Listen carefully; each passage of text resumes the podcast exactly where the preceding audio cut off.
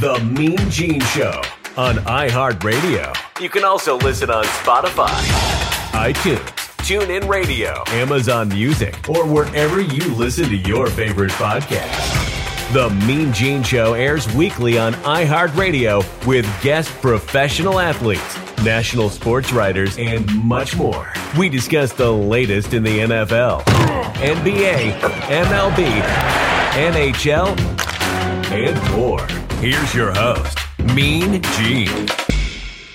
Welcome to the Mean Gene Show here on iHeartRadio. It's Tuesday, February 13, 2024. It's our post Super Bowl 58 show. Today we are going to break down the big game. It was less than 48 hours ago when the Chiefs and the 49ers took the field there at Allegiant Stadium in Las Vegas. I will be joined here shortly by our great friend Brian DeArdo from CBSSports.com. He's a senior writer. He joins us regularly here on the Mean Gene Show and the Sports Kings, and we are going to break down Sunday's big game between the San Francisco 49ers and the Kansas City Chiefs. All right, Super Bowl 58 was less than 48 hours ago. The Kansas City Chiefs are back to back Super Bowl champions after defeating the San Francisco 49ers in overtime 25 22 in Las Vegas. Here to break down the big game is my good friend from CBSSports.com, senior writer Bryan DeArdo. Hey, what's up, Brian?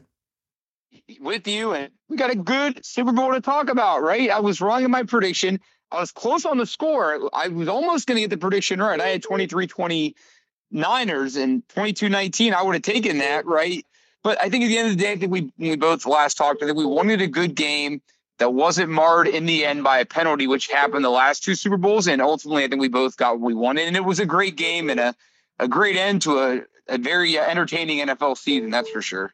Yeah, we did. We did get a good game and and uh, overtime. Boy, we're going to talk about that in the 49ers, but yeah, the first quarter was sort of slow, you know. I know the odds makers in Vegas were really cringing about that over under there, but hey, things got off to a, a great start there in that second quarter. But let's let's just jump in, man. First of all, back to back champions, something that you know wasn't done or hasn't been done since the uh, Patriots did it back in 2000. What was it? 2003, 2004, 2004, 2005, something like that. But anyway, now the Chiefs are in the history books.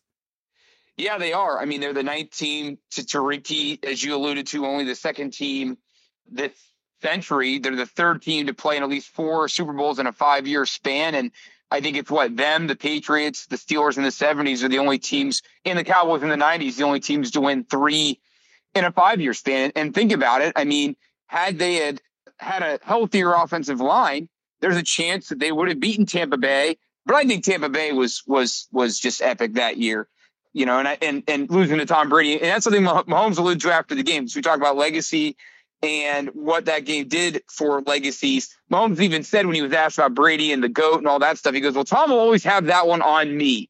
So it's going to be hard for me to put myself ahead of of of Tom when when he did beat me in a Super Bowl. But uh, but yeah, I mean, I I ranked them ahead of of uh, the Cowboys in the '90s as far as greatest dynasties of all time.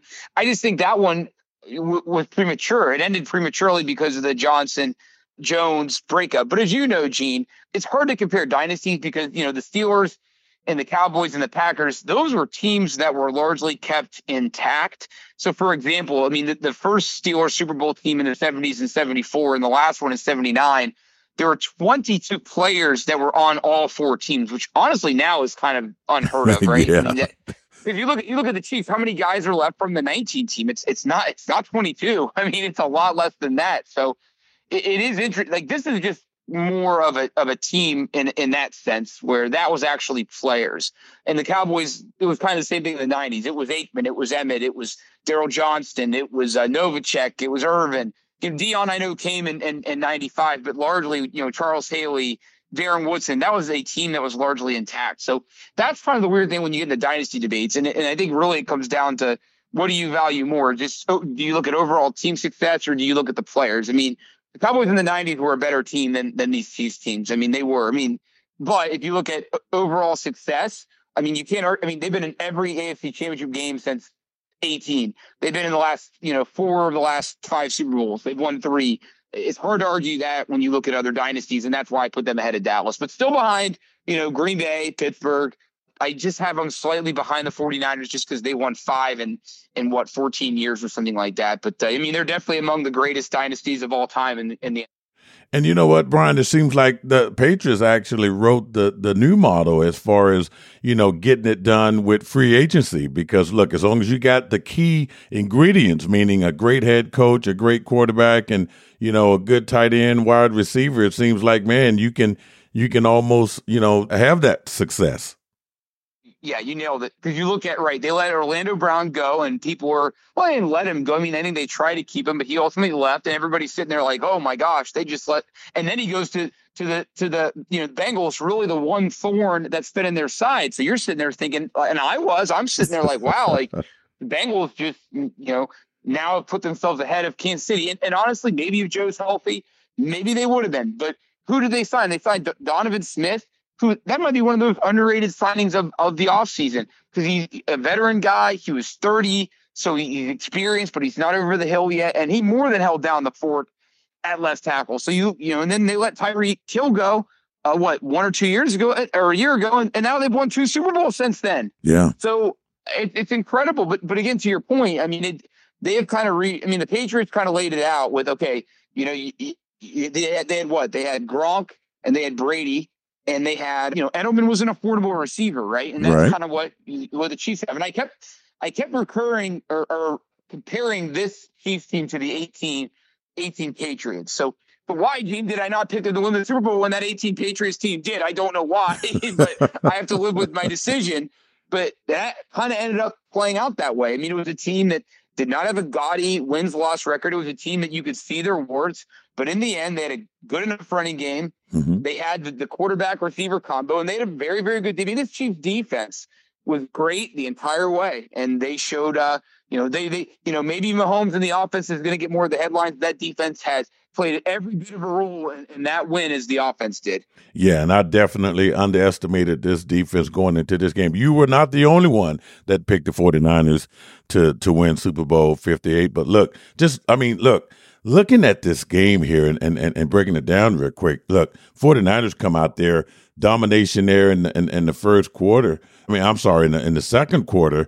And then, you know, going into the half with, with that lead coming out in the third, yeah, Chiefs got it together. But in the fourth, you know, they got right back on top. So just uh, time of possession, when you look at the stats in this game, Brian, they almost controlled every category but man, once you get in that overtime, and, and, and, let's talk about this overtime and how did the 49ers just not understand and how did Kyle Shanahan not have his players prepared for such an important task?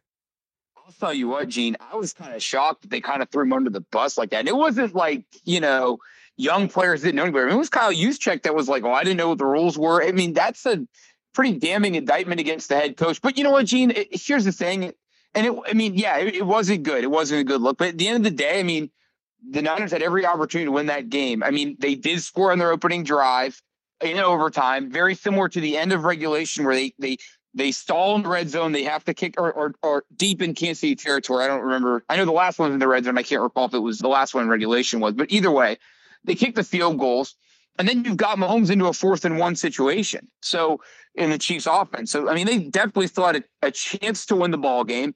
And really nobody's questioning Shanahan's decision. Either A, if they stop Mahomes there, or B, they scored a touchdown on that opening drive. And I actually don't totally disagree with, with what he with what he said. Because to me, you have to know your players in that situation, or, or even Gene, right? In, in, the broadcast business, you have to know your teammates, right? Yeah. You're not going to put Dustin in situations where you know he might be uncomfortable, if there are any, right? Right. So, so maybe he did not want to watch Mahomes score and then all that pressure on Brock Purdy to respond. That way, hey, Brock, guess what? You're going to start overtime. We're no matter you know we're we're you don't have to respond to Mahomes. And I actually thought that that was a good idea. Plus, had Shanahan kept his the Niners offense on off the field, that's a long time potentially to not play because they just watched the Chiefs go down and finish the you know, regulation with the with the drive. I think he knew that the, the, that the offense had momentum. They they had just watched the Chiefs score. And instead of trying to respond to Mahomes and putting even more pressure on Purdy, hey, let's go out there and and and get a fresh chance. You have the chance to, to drive and take the lead. I thought they were going to pound it with McCaffrey, basically yeah. ride him all the way into the very similar to like, and I think the broadcaster said this, like Terrell Davis. It was almost like rewatching the 98 Broncos in that Super Bowl, but they didn't. And I think that was a disheartening thing with, with me and Shanahan. The overtime decision, that's fine, whatever. You can second guess it. But to me, the more, the biggest, bigger indictment was, you know, that's third down throw to Jennings. It was like, where was Aiyuk? You know, I think Kittle at that yeah. point was banged up and Deebo played with an injury oh, oh, absolutely. Right, but to me, you get the ball in the hands of your top guys. And I know Jenny was having a was, was having a good Super Bowl for sure, and was a reason why they were in that position. But to me, in that situation, I mean, McCaffrey was wide open on the left side, and Purdy didn't even look his way. And to me, I think that was the more disheartening thing. Was at the end of the game, you've got to put the ball in the hands of your playmakers, like basketball. You know, for the most part, Michael Jordan had the ball in his hands at the end of games, right? I mean, Kobe yeah. Bryant did, right? Like, oh yeah, oh, James, oh yeah You've got to have, you've got to put the hand. And Brian, even with the injuries, which I know had to take a mental and emotional toll on those 49ers as this game is developing, man, you know, injuries are just occurring. But, you know, even so, they still had a controlling, you know, part of this game where it just looked like they could have prevented the overtime and perhaps went to McCaffrey a little bit more, like you said. But look, let's talk about Kyle Shanahan here because now this is where, you know, where you got a dynasty on one side of the field. On the other side, you have to questioning someone who has had two Super Bowl losses, two NFC championship losses, and what what gives with Shanahan? I mean, is he not is he is he going to have this reputation or this monkey on his back where he cannot get it done? Well, I think I mean then you go back to he was the Falcons OC when they blew a twenty eight to three lead, and I think I think this Super Bowl was the first time in his three, including his time as the Falcons OC, that they had scored in a fourth quarter. Right. So mm-hmm. yeah, I mean, I just think Gene that he probably just plays too close to the vest. And it's almost like, you know, Dan Campbell was probably a little too cavalier in the NFC. yeah. But Shanahan was probably too much on the other side. And I think, and I think that's where I think it's a better idea. I mean, again, you know, maybe you go for it on on fourth down and overtime, which I know is absurd. But I think in that situation, you've got to say to yourself, you know, the Chiefs are going to get a field goal here. They are. And so at this point, you you may as well. It's the old saying: you may as well die with your boots on, right? Yeah, I have no idea yeah. what that saying means, but I heard it in an old NFL films documentary, so I use it. But like in that situation, maybe you do decide to go for it. Maybe you decide to take a take a risk. Yeah. Uh, but yeah, it, but, but really, what it comes down to, like you said, they had a ten nothing lead. It could have been more they should have taken full advantage of the fact that the Chiefs started out sluggish. And you know, at halftime, they're going to make adjustments on offense. They're going to look at the things that you're Absolutely. doing. Again, Greenlaw, Greenlaw being hurt really, I think, killed them.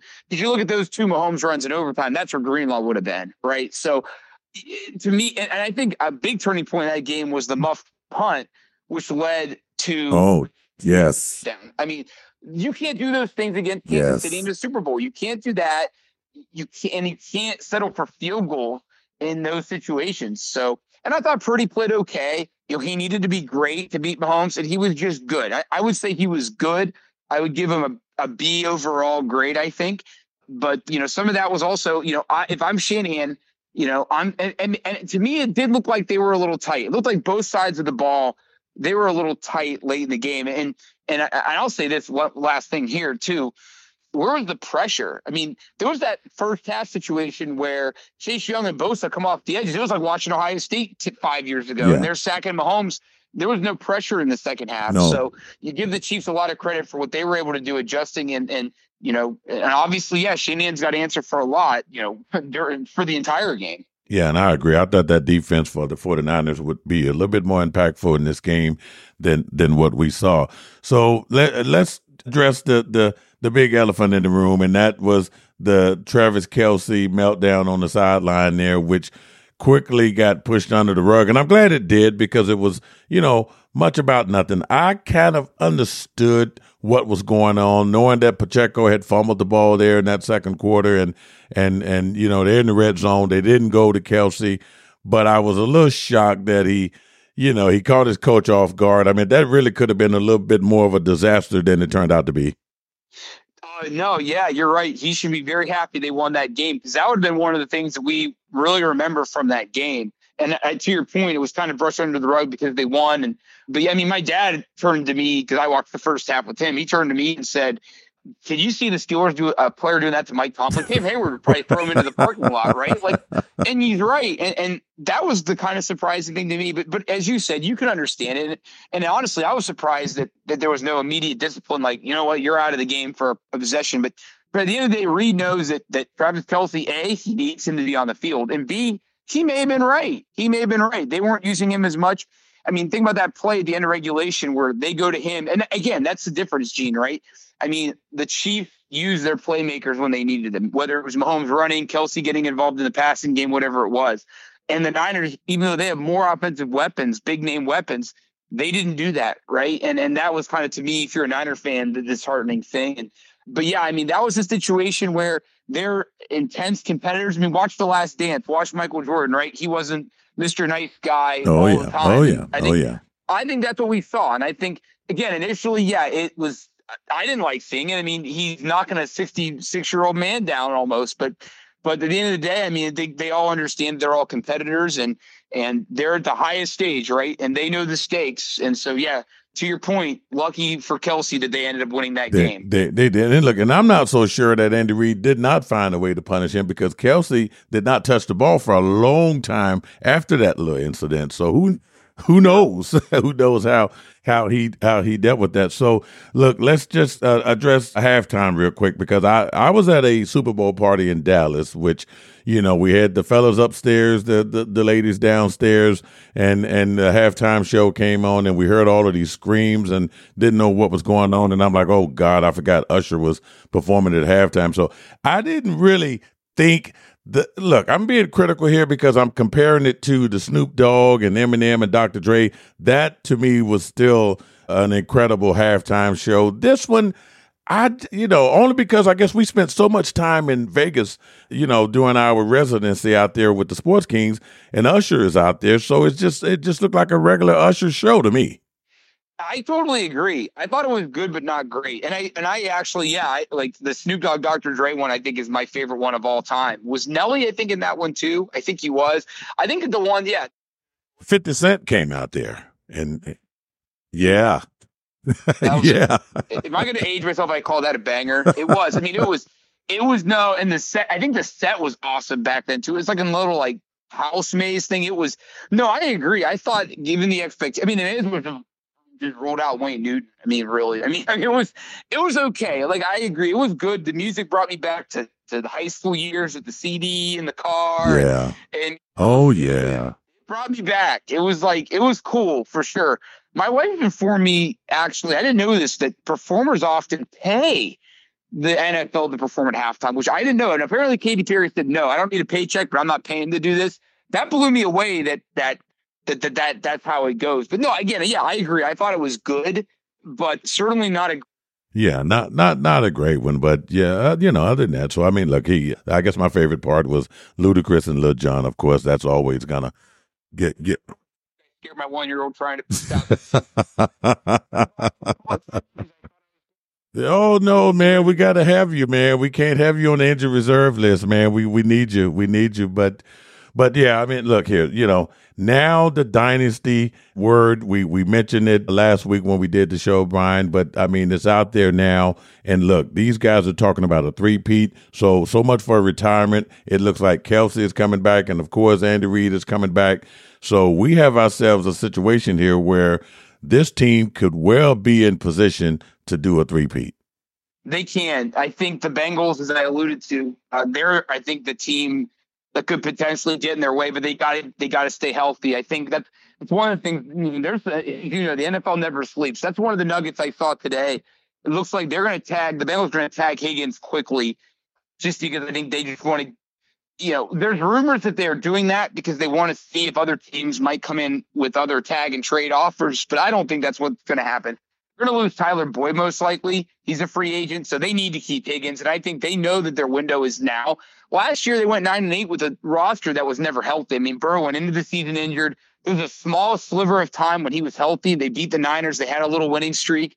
and then he got hurt, and they were able to kind of limp to a nine and eight record. So I think that's the team. And you look for agency, and you look at the draft. It plays well for the Bengals because the draft's not deep at interior alignment, which they need help with, but free agency is. Conversely, there's not a lot of great tackles in free agency, but there's a lot of them in the draft. So they can address some of the things, and they have Joe Burrow, right? They have the franchise guy that can get it done. They just need to stay healthy, and that division is brutal, as you know, with the Bengals, with the Browns, oh yeah, with the Ravens. That's a brutal division. so they just need to get healthy and win enough games to make it.